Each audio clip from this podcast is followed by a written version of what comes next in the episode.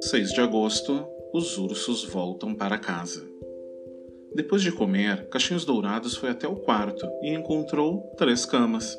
Tentou subir na maior, mas era muito alta.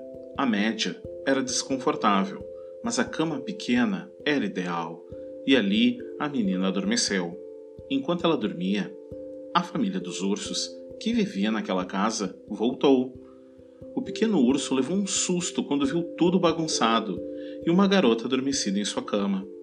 Assustada com o barulho, Caixinhos Dourados acordou e ficou com medo deles, mas os ursos a trataram muito bem e eles se tornaram grandes amigos. Essa história é uma publicação de Ciranda Cultural, editora e distribuidora limitada. História extraída do livro 365 Histórias para Ler e Sonhar, primeira edição. Textos, Equipe Ciranda Cultural.